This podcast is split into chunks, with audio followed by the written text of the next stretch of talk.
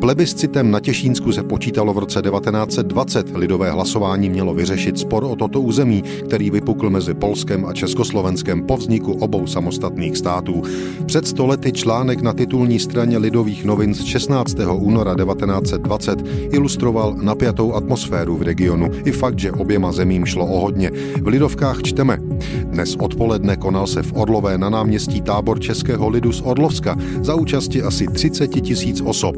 Prohlašujeme tímto opětně, že neochvějně trváme na požadavku, aby při hlasování lidu na Těšínsku měli hlasovací právo jen ti, kdož měli tu domovské právo před 1. srpnem 1914. O státní příslušnosti Těšínska nemohou rozhodovat i ti, kdož nejsouce příslušníci Těšínska v zemi za zaměstnáním jen přechodně bydlí. Na této zásadě stojí také Poláci ve svém státě. Konec citátu.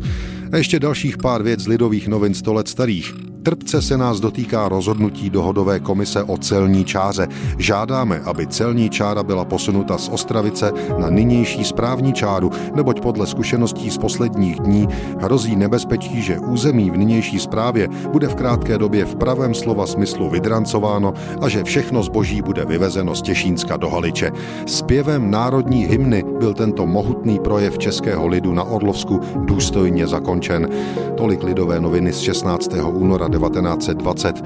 My dnes už víme, že všechno skončilo úplně jinak. Plebiscit se nekonal. Ukázalo se totiž, že většina těšínského obyvatelstva by pravděpodobně hlasovala pro Československo. Polsko se proto rozhodlo hlasování zablokovat a o hranicích a územním sporu rozhodla mezinárodní arbitráž 28. července 1920.